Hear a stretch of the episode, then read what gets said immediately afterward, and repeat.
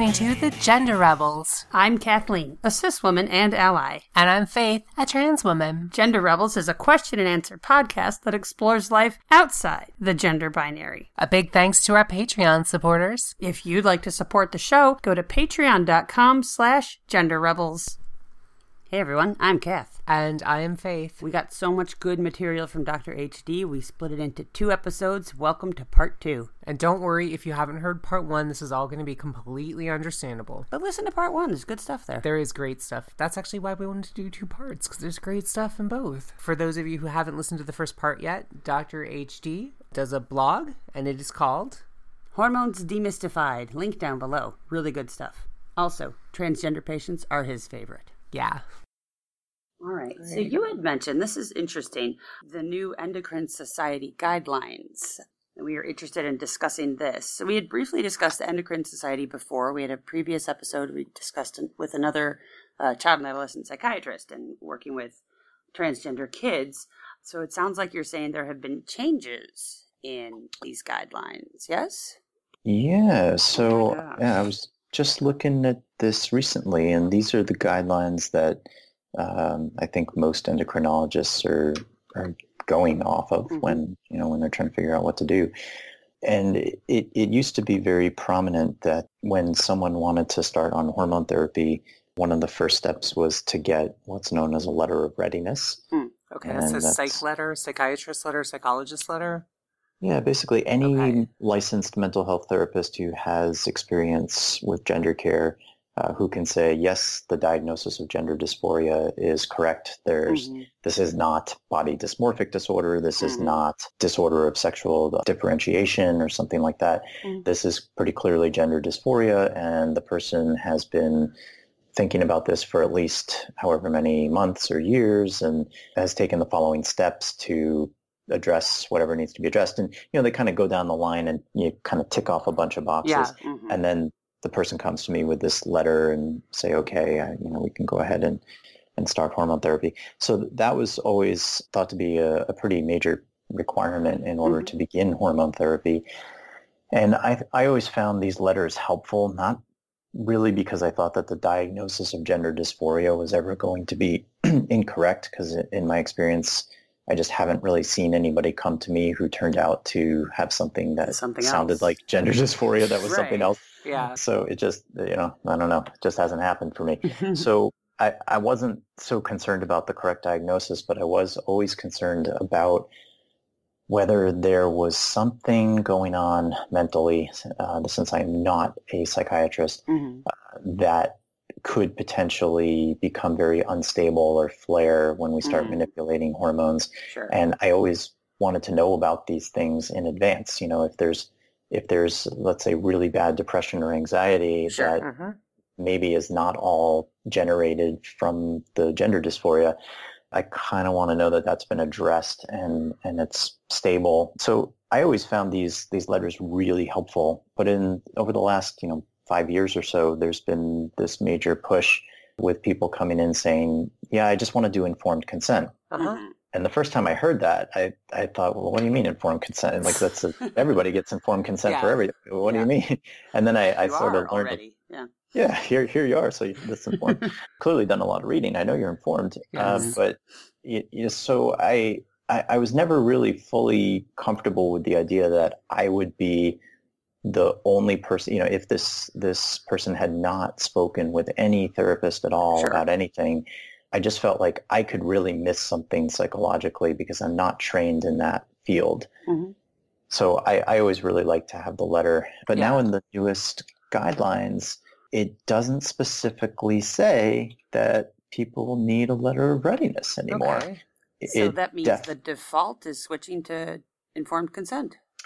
Well, I I don't know. You know, I, it's it seems like I, I read I read through it a couple times because I thought, well, maybe I missed something here, and I, I, think they are. I get or I get the sense that they are studiously avoiding making a call on that. I think they okay. know what the issue is, and they they do seem to still make it very clear that they think that the licensed mental health practitioner is a very important member of the team, sure. and they they do lay out all of the criteria that they think a mental health therapist should have in order yeah. to make the diagnosis and recommend hormone therapy and all that. So that clearly they value that person's membership in the team, mm-hmm. but they don't specifically say that we need this letter. They basically Mandatory. just say, hey, yeah. as the endo, you're going to need to just make sure this person has gender dysphoria and that you think you can do this safely and then, uh, you know, go for it. Mm-hmm. Mm-hmm. So that, I mean, it sounds like, in a sense, that makes your job harder, or at least potentially harder. Yes, I think you're right. uh, that's not great.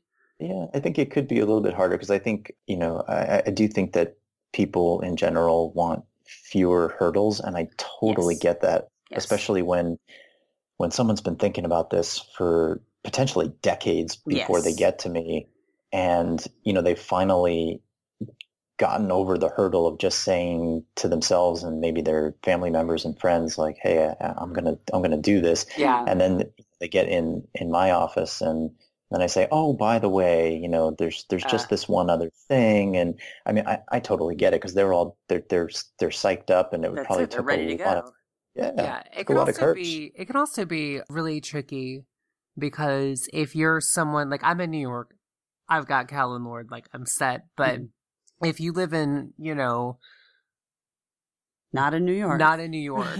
uh, gosh, I can't even think of it. If you live in Philomath, Georgia, hmm. and you're trying to find this, actually, that would be near Athens. But anyway, you're in a small town and you don't have access to a doctor because it may be a three or four hour drive, and so is a psychiatrist sure. who may want to do weekly visits. Oh yeah, that become that can become very onerous for people.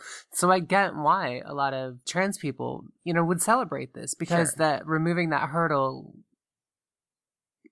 you know can be a huge a huge deal for a lot of people who don't have access mm-hmm, mm-hmm. to that but i'm thinking yeah. about what what Dr. HD mm-hmm. is yeah. saying is is you know what what are the risks? What are we? Yeah, what, oh totally. What should we think about? What should I anticipate? I mean, I guess you know any kind of hormone replacement therapy. There's there's no small thing. Like this no. is a big deal, no matter what. Do you have similar concerns about depression or anxiety if someone has a thyroid problem, or for example?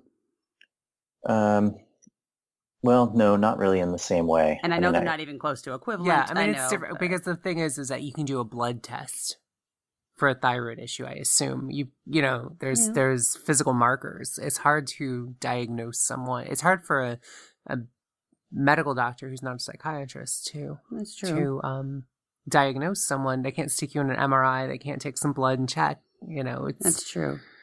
Yeah. Yeah, you know, I, I think that you know, with almost any medical condition, you can certainly have some psychiatric comorbidities, you know, yeah. things that are that are there at the same time. But you know, I know that I can make the thyroid problem look really good, at least on paper. Mm-hmm. You know, by checking the labs and do whatever I'm doing to their thyroid, I, I can make it look beautiful on paper.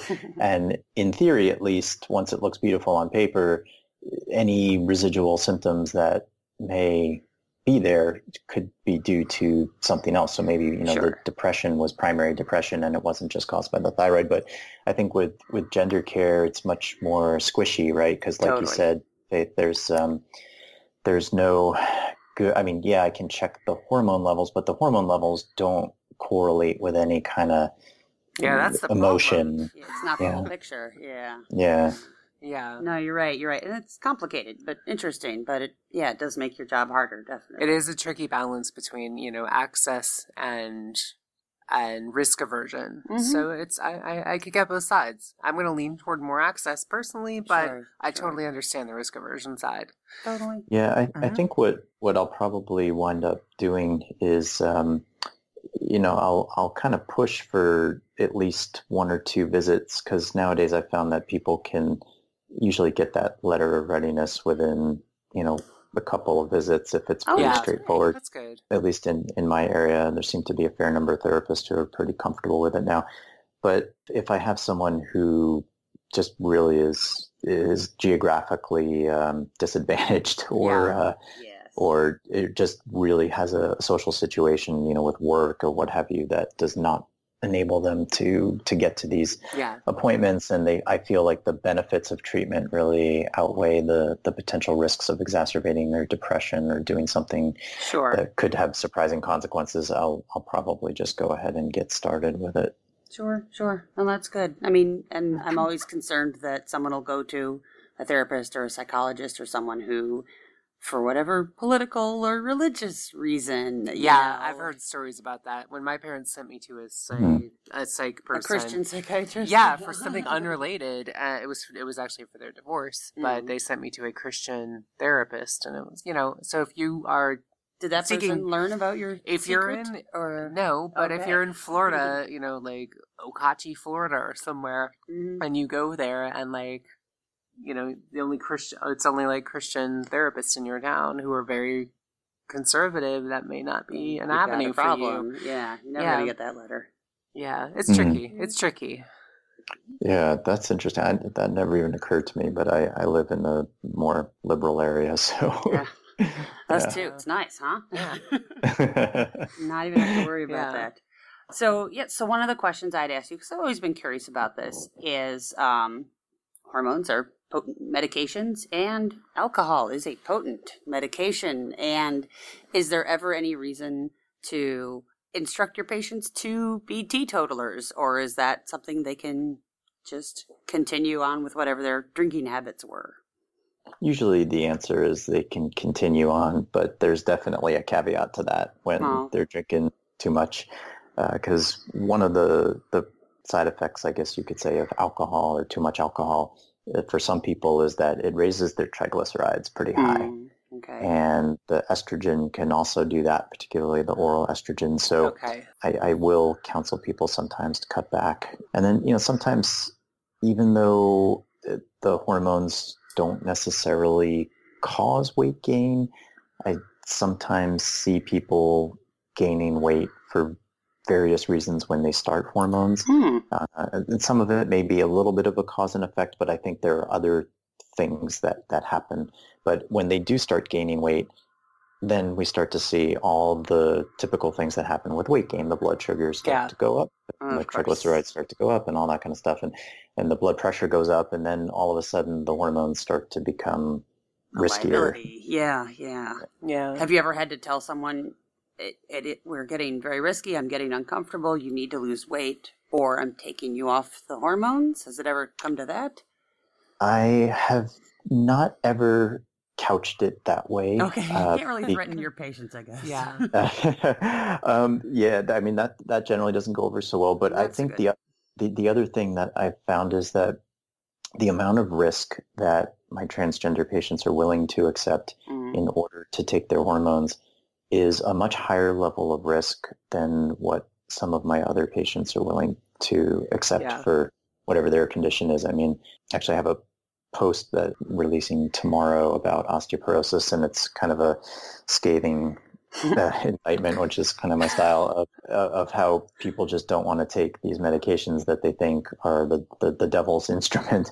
What? And- okay Whoa, Yeah. wait whoa. wait Because, you know, of course, I'm, I'm giving them something that's going to destroy their bones when I'm, when I'm trying to Oh, help. okay. Oh, Uh, for But I, I find that, that, that transgender patients, uh, you know, the, the dysphoria is really best treated by hormones and faced with the option of living the rest of their life with untreated gender dysphoria versus taking the hormones and assuming whatever risk they're going to be assuming, Mhm. usually they're willing to assume the risks. But I, I have had at least one person who was older when they started testosterone Hmm. then have a, a stroke and there's a Oh. question as to whether the testosterone might have elevated that risk for Oh, stroke okay and ultimately he decided you know what this isn't worth it i would rather be alive than Wow. dead and just stop the testosterone Wow. okay Wow. Okay. Wow. that's a i mean that's a huge decision but That's the worst decision. Oh my god. i would rather be i mean if i had a serious risk i would rather be alive I than guess. yeah Good. I mean, I'd rather you be around. I mean, I've heard. I mean, the one thing that I've, I've always heard is that smoking, at least for trans women, is an absolute never. No, no, no, no, Do no. not Yeah. smoke. Yeah. That's okay i'm glad you brought that up because that that is an instance where i've said i'm not going to start estrogen Ah, yeah. yeah, until yeah. you stop smoking. And then, you know, pretty much universally, they stop smoking. Mm-hmm. Uh, and then while they're on estrogen, you know, at a follow-up visit, it may be, well, uh, I'm having maybe a couple cigarettes a week. and, when I drink. Yeah. Yeah. so I, it strongly encouraged them to not do that. Yes, I actually, my doctor, she wouldn't put me on hormones. This was this was the first time I did hormones, like years ago. Long story, but the point is, she wouldn't put me on hormones until I stopped smoking. I quit smoking two days later. Good for you. I did cold turkey. Yeah, haven't touched one since. It's been seven or eight years. I haven't touched one. It can be very motivating, right? To be able to, to yeah. actually be yourself. Yeah. Uh, versus a smelly cigarette. Yeah. Exactly. Easy choice. Wow. Wow, that they that I I just impressed that that guy it never occurred to me. But this is another question of mine, which yeah. is are there any contraindications to hormone therapy and, and what do you do for your trans pe- trans patients then? Wait, what's contraindication? Oh, meaning it won't be safe for you to take these oh, drugs. Oh, okay. Like, yeah, sure. There, there's there there's definitely there's definitely some cases where we've had to get a little creative. So so one of the the conditions that can make estrogen use dangerous is if someone has a history of migraine with aura, which is where they get certain uh-huh. symptoms before the migraine comes on. Yeah. Uh, so th- there's an increased risk of stroke in someone who has migraine with aura and then mm. starts taking estrogen. So in order to actually give that person estrogen, which, you know, kind of depends, you know, are they actively having migraine with aura? It's probably not a good idea at all yeah, because it's, it's incredibly risky. But in someone who just has a history of it but hasn't had migraine with aura in, you know, maybe five or 10 years, mm-hmm. it, it makes sense to try to use the lowest dose possible of estrogen. So whereas in many transgender women, they'll take an anti-androgen like spironolactone and then the estradiol. I actually was giving this other person a uh, GnRH agonist, which is basically an injection to shut down their own production of testosterone. Huh. So that way we don't have to use high doses of estrogen to shut oh. down testosterone production because that that's interesting. Yeah. So if you can completely shut down testosterone production with these injections, which tend to be more expensive than the other way of treating, mm-hmm. then you can use these much lower doses of estrogen and get and still get a nice effect. So that's kind of Great. like a compromise. Okay. But if someone had, you know, uh, let's say a history of a clotting disorder where they've developed those DVTs, those uh, mm. blood clots in the legs that can then travel to the lungs and be fatal, yeah. then giving estrogen really is at that point it's it's an absolute contraindication, ah. uh, which means ah. we we can't do it. So, you know, really.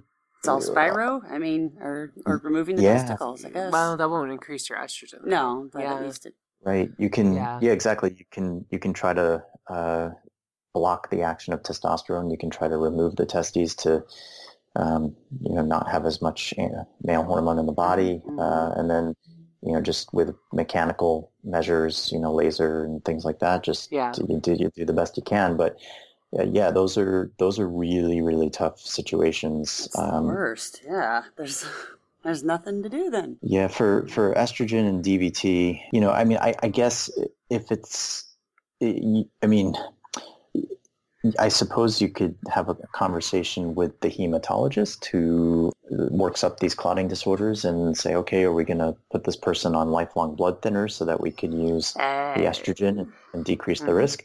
I guess you know if someone had dysphoria that was was really just incapacitating, then it might be worth the, the risk of taking a lifelong blood thinner so that they could take estrogen. But sometimes, you know, when you when you take a blood thinner, you can still have a clot.